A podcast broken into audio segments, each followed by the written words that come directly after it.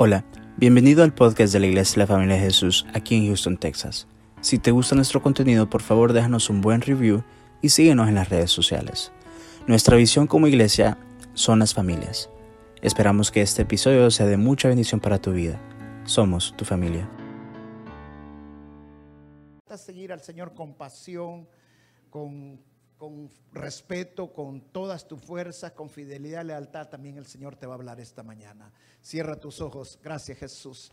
Gracias, Padre, en el nombre de Jesús. Háblanos esta mañana, Señor, por medio de tu Espíritu Santo. Vamos a hablar de la resurrección, porque creemos en la resurrección. Espíritu Santo, tráenos entendimiento para que podamos creer. Sin entendimiento no hay creencia, no hay fe. En el nombre de Jesús, abre los ojos del entendimiento de cada uno de mis hermanos. En el nombre de Jesús, Espíritu Santo, siembra esta semilla en el corazón de cada uno de ellos. En el nombre de Jesús, limpiamos los aires en el nombre de Jesús y declaramos tu presencia, tu unción esta mañana en el nombre de Jesús. Gracias te damos, Señor. Creemos en tu resurrección, creemos que viniste a hacer para salvarnos a cada uno de nosotros. En el nombre de Jesús, amén. Y amén. Creo que este micrófono.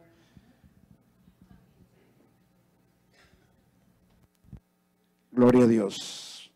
Gloria al Señor. Vamos al libro de Juan, capítulo 20. Juan, capítulo 20. Vamos a leer todo el libro de Juan. Todo este capítulo. Son 29 versículos. Bueno, vamos a quedar con uno pendiente, pero vamos a leerlos casi todos.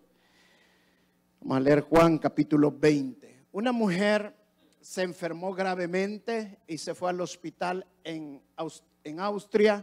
Llegó al hospital de Austria y después de algunas horas los familiares llegaron a buscar a la mujer que se había internado en el hospital, y en el hospital les dieron la noticia que la mujer ya había fallecido.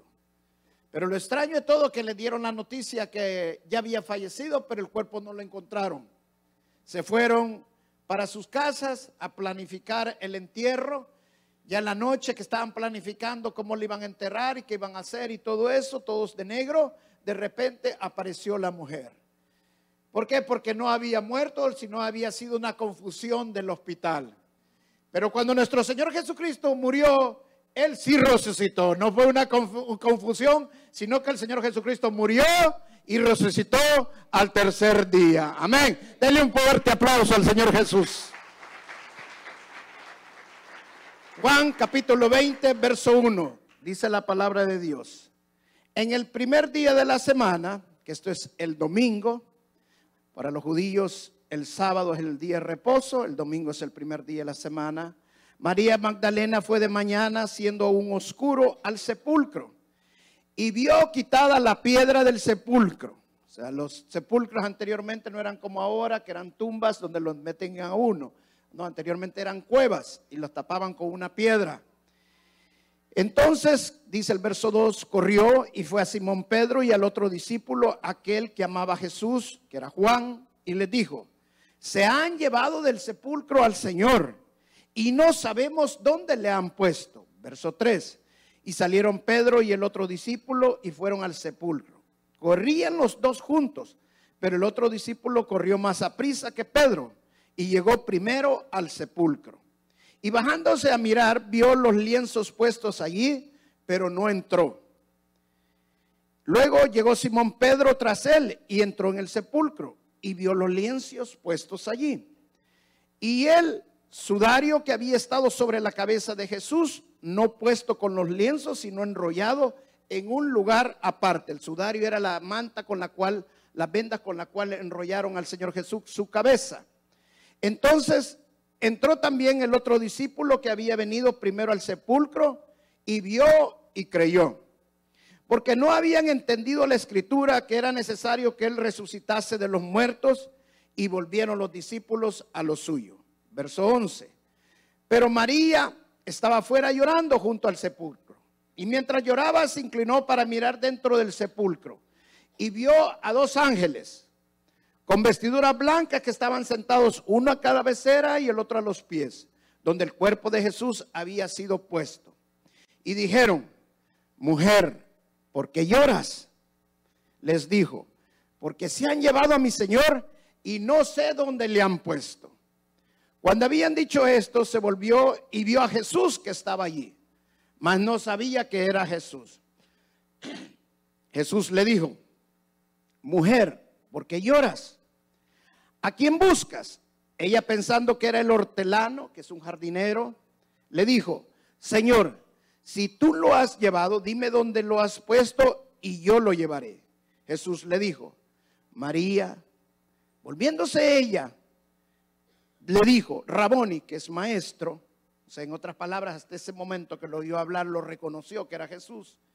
Jesús le dijo: no me toques, porque no he subido aún a mi Padre, mas ve a mis hermanos y diles: subo a mi Padre y a vuestro Padre, y a mi Dios y a vuestro Dios.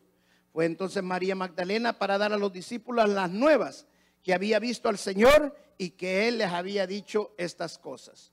Cuando llegó la noche de aquel mismo día, el primero de la semana, estando las puertas cerradas, en el lugar donde los discípulos estaban reunidos por miedo de los judíos, vino Jesús y puesto en medio les dijo: paz a vosotros. Y cuando les hubo dicho esto, les mostró las manos y el costado, y los discípulos se regocijaron viendo al Señor. Entonces Jesús les dijo otra vez: paz a vosotros. Como me envió el Padre, así también yo os envío. Y habiendo dicho esto, sopló y les dijo: recibid el Espíritu Santo. A quienes remitiesen los pecados les son remitidos, y a los que le retuvieres les son retenidos. Pero Tomás, uno de los 12, llamado Didimo, no estaba con ellos cuando Jesús vino. Le dijeron pues los otros discípulos: al Señor hemos visto. Él les dijo: si no viere en sus manos las señales de los clavos, y metiere mi dedo en el lugar de los clavos, y metiere mi mano en su costado, no creeré. 8 días después estaban otra vez los discípulos dentro, y con ellos Tomás. Llegó Jesús estando las puertas cerradas, y se puso en medio y les dijo: paz a vosotros. Luego dijo a Tomás: pon aquí tu dedo y mira mis manos, y acerca tu mano y métela en mi costado, y no seas incrédulo, sino creyente. Entonces Tomás respondió y le dijo: Señor mío y Dios mío. Jesús le dijo: porque me has visto, Tomás, creíste. Bienaventurados los que no vieron y creyeron. Amén. Wow. Juan describe la resurrección del Señor de una manera hermosa. Los cristianos tenemos la doctrina de la resurrección, pero Dios no nos ha mandado a creer en la doctrina de la resurrección. Dios nos ha mandado a creer en el que resucitó, en conocer al que resucitó. Y ese es a nuestro Señor Jesucristo. Amén. Las iglesias están llenas de doctrinas actualmente, pero pocos cristianos están conociendo verdaderamente al Cristo resucitado. Y es al que nosotros tenemos que conocer, y Él es el que nos interesa, y es todo lo que debemos de buscar, porque Él es el autor y consumador de la fe. Amén. Esta mañana te voy a hablar de 4 apariciones que el Señor Jesucristo hizo. La primera aparición, una aparición de demostración. La segunda aparición que el Señor Jesucristo fue una aparición de devoción. La tercera aparición que el Señor Jesucristo hizo fue una aparición de decisión. Y por último, una aparición de duda. Mire, la primera aparición que el Señor Jesucristo hizo fue para demostrarse a los discípulos. Ahora, cuando el Señor Jesucristo se quiere demostrar a nosotros, no lo hace por casualidad, no lo hace por accidente, sino que Dios quiere demostrarse a nosotros para que lo conozcamos personalmente a Él. Todo el objetivo de la iglesia cristiana es no tener una religión, sino tener una relación personal con el Cristo crucificado. Nosotros, desde que venimos a los pies del Señor, tenemos que buscar con todo nuestro corazón tener un encuentro cara a cara con el Señor. Si no llegamos a tener nunca un encuentro cara a cara con el Señor, jamás vamos a ser transformados como Dios quiere que nosotros seamos transformados.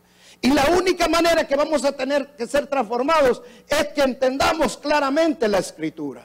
Dice la palabra que María Magdalena en la mañana temprano salió corriendo a ver donde estaba enterrado el Señor Jesucristo, y se encontró que la piedra había sido movida.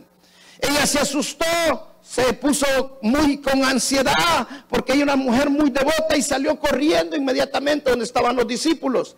Llegó donde Pedro y Juan y les dijo: se han robado el cuerpo de Jesús y no sé dónde lo han puesto. Inmediatamente Pedro y Juan salen corriendo. Juan era más rápido, era más joven que Pedro, llegó antes, pero no entró. Pero sí pudo ver que estaban los lienzos allí donde estaba Jesús, y que Jesús no estaba allí.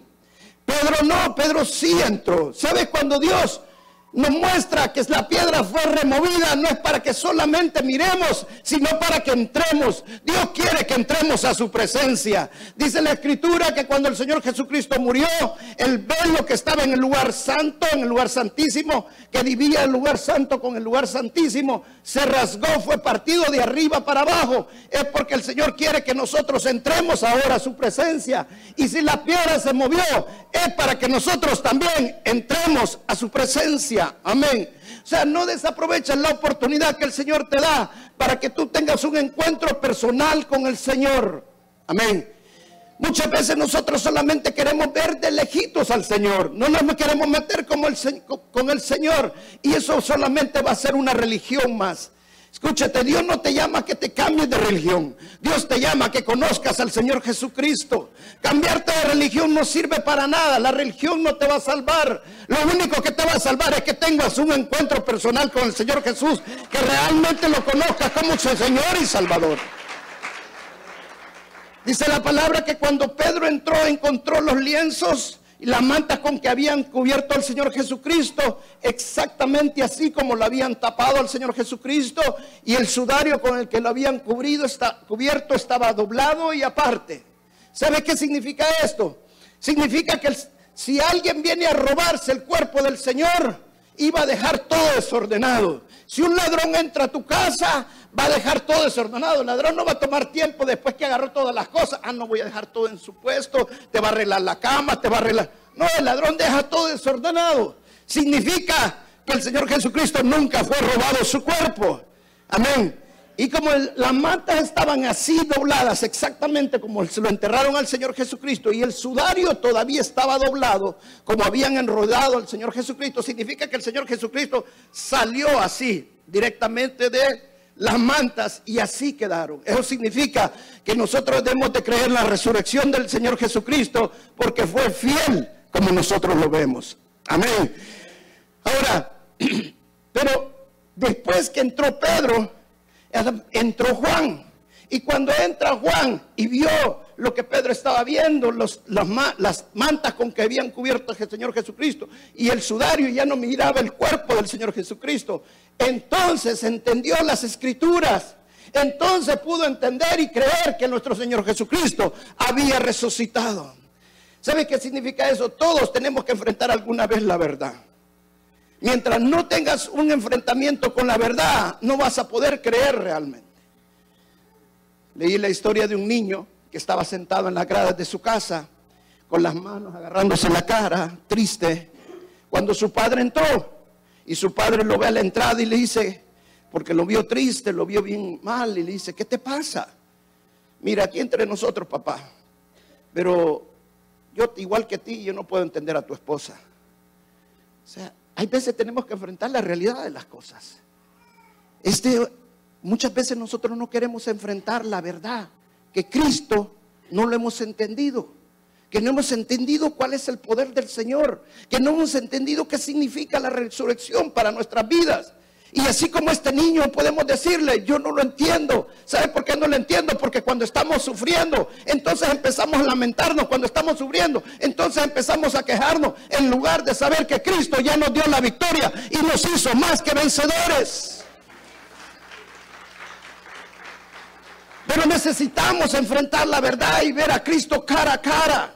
Hay veces es necesario que tenemos que pasar situaciones difíciles en nuestras vidas, para que podamos conocer al Cristo de la gracia, Hay veces necesario que podamos pasar una enfermedad para que podamos entender al Cristo que nos sana, porque por sus llagas hemos sido sanados. Hay veces necesario que pasemos un divorcio para que podamos entender la misericordia de Dios y que Dios restaura todas las cosas. Ese es el Cristo que yo adoro. Mientras no pasemos un momento difícil, mientras no pasemos un desierto, muchas veces no vamos a poder entender la verdad y enfrentar la verdad que es Cristo Jesús. La única manera que podemos vivir a Cristo es a través a veces de un desierto, a través de un fuego. Hermano, no desaproveches el momento en el cual tú estás en un desierto, porque si Dios permitió que pases un desierto es porque te va a sacar mejor de lo que estabas antes. Mira Moisés, en qué momento conoció al Señor. Lo conoció en una zarza ardiente en el medio del desierto. Cristo se manifiesta en nuestras vidas cuando estamos en medio de las tormentas. Cristo se manifiesta en nosotros cuando estamos en medio del desierto. Pues es el momento que nosotros debemos de conocer al Cristo resucitado. Amén. Cuando Cristo se aparece para demostrarnos, no se aparece por casualidad, sino que se aparece con un propósito. Porque Cristo quiere tener un encuentro contigo y que ahora creas que Él está vivo y no que está muerto. Amén. La segunda aparición que encontramos es la aparición de la devoción. María era una mujer muy devota. La palabra devota significa seguir con pasión y sumo respeto a alguien. Compasión y sumo respeto a alguien. María era una mujer muy devota.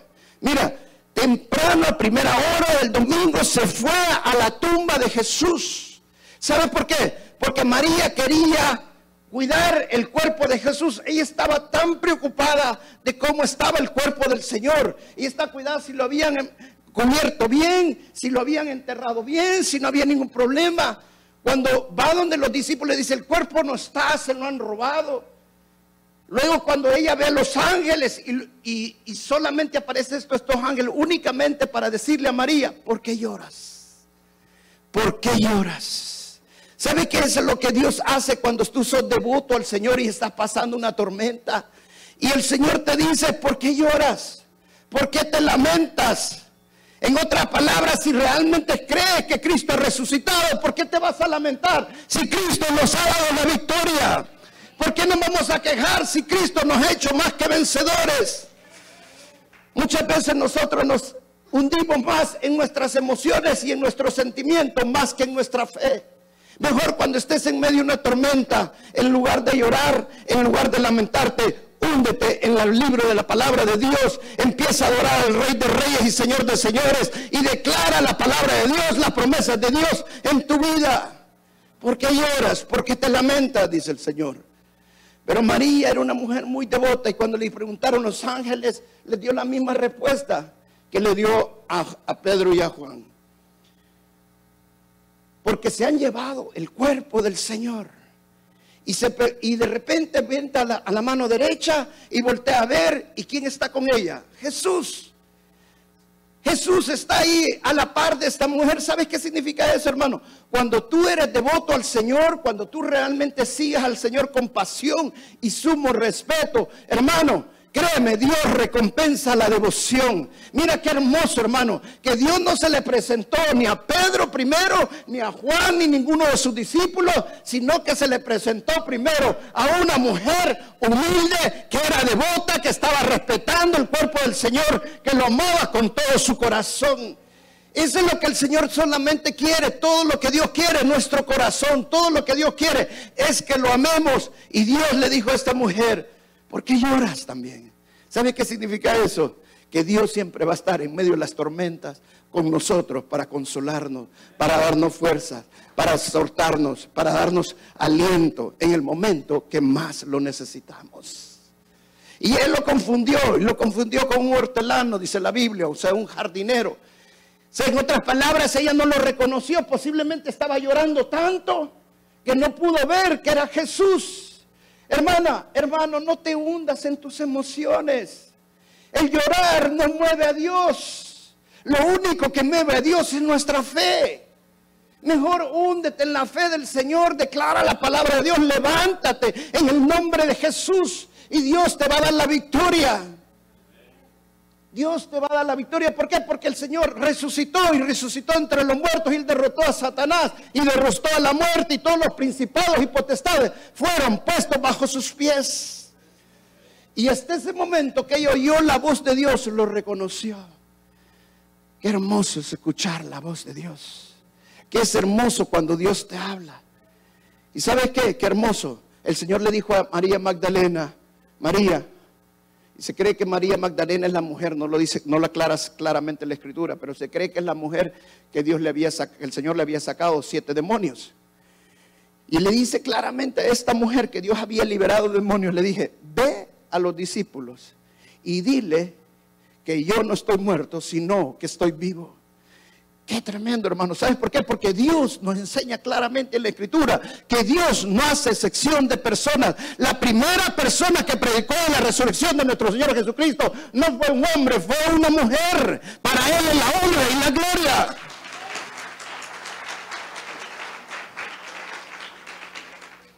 Esta mujer no se quedó quieta y fue inmediatamente a dar la noticia de lo que el Señor había hecho en su vida y a declarar que Jesús no estaba muerto, sino que estaba vivo. La tercera aparición que hace el Señor Jesucristo es una aparición de decisión. Cuando Dios quiere que nosotros decidamos, ¿sabes que en la vida siempre vamos a tener que confrontar momentos de decidir? Y hay momentos que no sabemos qué decidir, pero si buscamos de Dios cara a cara, Dios nos encuentra. Y Dios nos dice qué es lo que tenemos que hacer. Todo lo que tiene que hacer es buscar a Dios cara a cara. Y en ese momento que estaban todos los discípulos reunidos, dice que el Señor apareció en medio de ellos. Y les dijo, la paz sea con vosotros. Y les dio un mandato el Señor. Así como mi Padre me envió, así los mando ahora yo. ¿Sabes qué, hermano? Dios te va a llamar un día, así como me llamó a mí en una ocasión.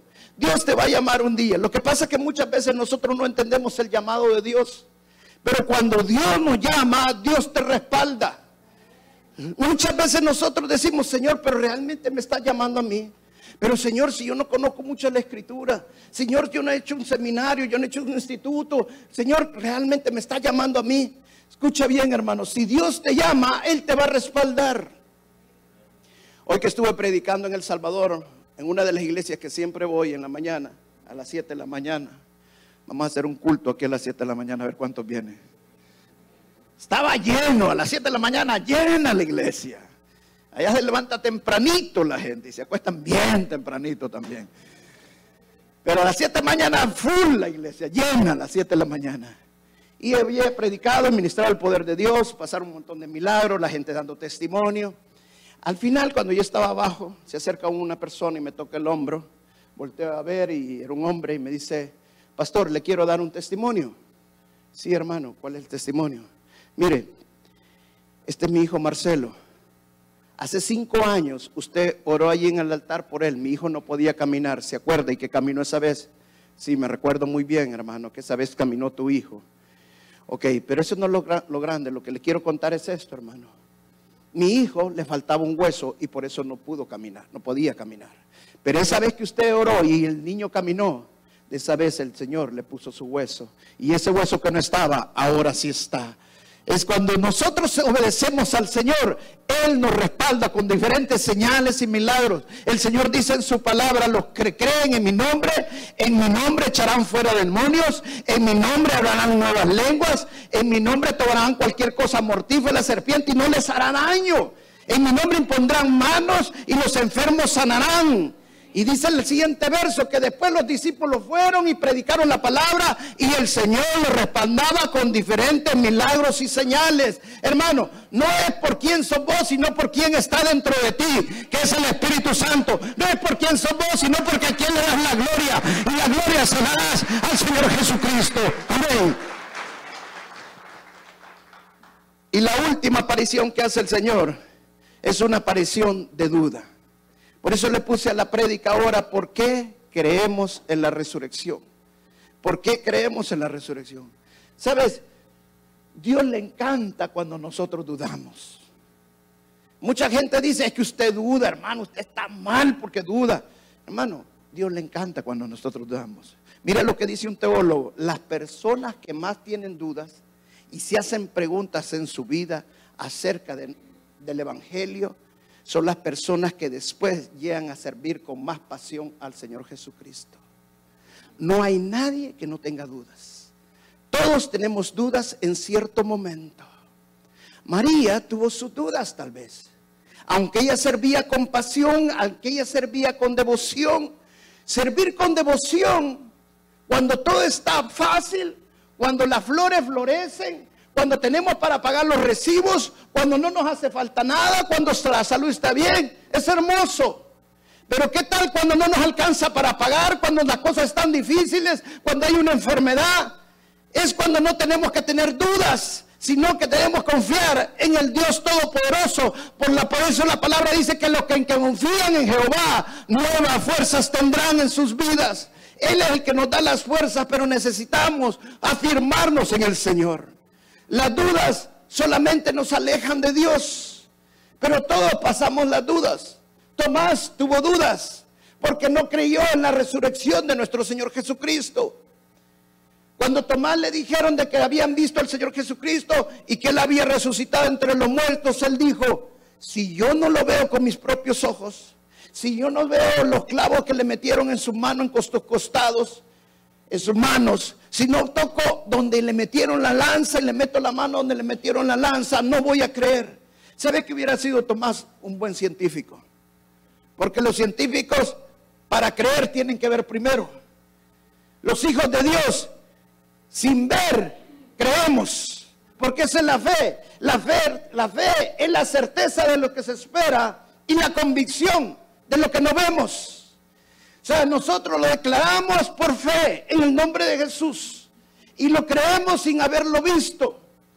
Y cuando el Señor Jesucristo se le expresó a sus discípulos, eso fue el domingo, 8 días más tarde, 8 días después, el Señor Jesucristo vuelve a presentárseles otra vez el siguiente domingo. Pero ahí ya estaba Tomás entre ellos. Y miren lo que le dice el Señor Jesucristo, le dijo a Tomás: Tomás, ¿dudas de mi resurrección? Tomás, ¿quieres ver mis clavos? ¿Quieres ver dónde metieron los clavos? Tomás, ¿quieres ver dónde metieron a un costado? Muchas veces usted puede decir: no, yo no dudo del Señor. Yo no dudo lo que el Señor ha resucitado. Te voy a poner a prueba, a ver si no dudas. ¿Qué tal si te ofende una hermana? ¿Qué tal si te ofende un hermano? ¿Qué tal si te ofende tu esposo, tu esposa, tu jefe? ¿Qué tal si hacen algo contra ti injustamente? ¿Sabes qué te dice el Señor esta mañana? ¿Puedes tocar mis manos? ¿Sabes por qué Dios le dijo que metiera sus dedos en las manos?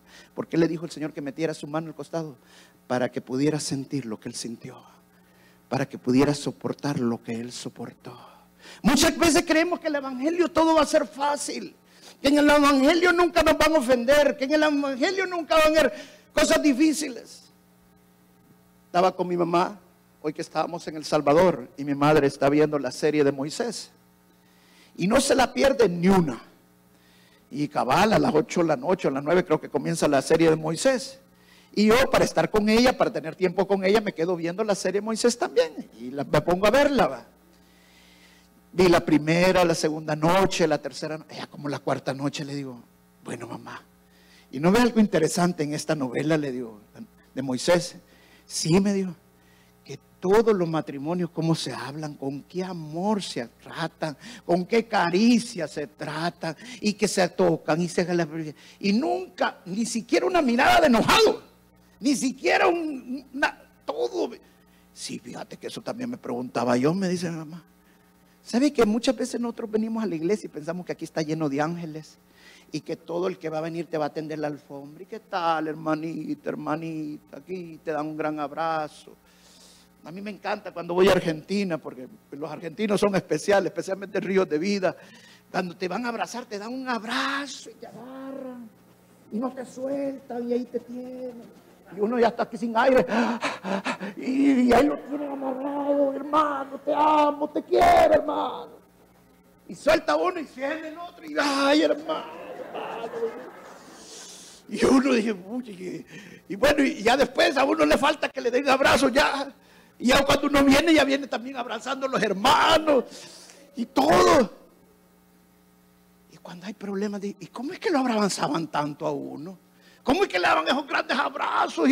¿Sabe por qué? Porque la iglesia no son de ángeles, son de personas que dudan. Son de personas que dudan. ¿Y sabe por qué dudamos? Porque no nos cuesta soportar. Cuando alguien hace algo contra mí, no, yo tengo la razón. Lo que yo digo es lo que se tengo que imponer. Cristo murió y pagó por cada uno de nosotros, aunque Él tenía toda la razón, amén. Y Él resucitó el tercer día y nos dio la victoria a cada uno de nosotros.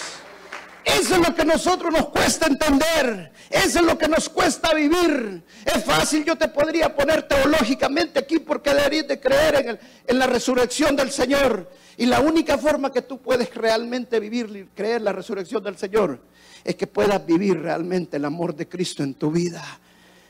En que realmente no sea una hipocresía, sino que sea una realidad.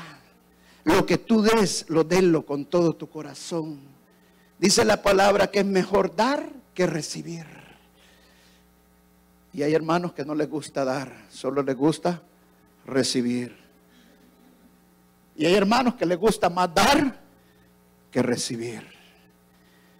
Cuando nosotros creemos en el amor del Señor, creemos lo que Cristo hizo en la cruz del Calvario, nosotros creemos que Cristo, en la resurrección del Señor Jesucristo, hay poder. Y en Él hay poder. Victoria. Amén. Denle un fuerte aplauso al Señor Jesús. Vamos a pararnos y vamos a orar.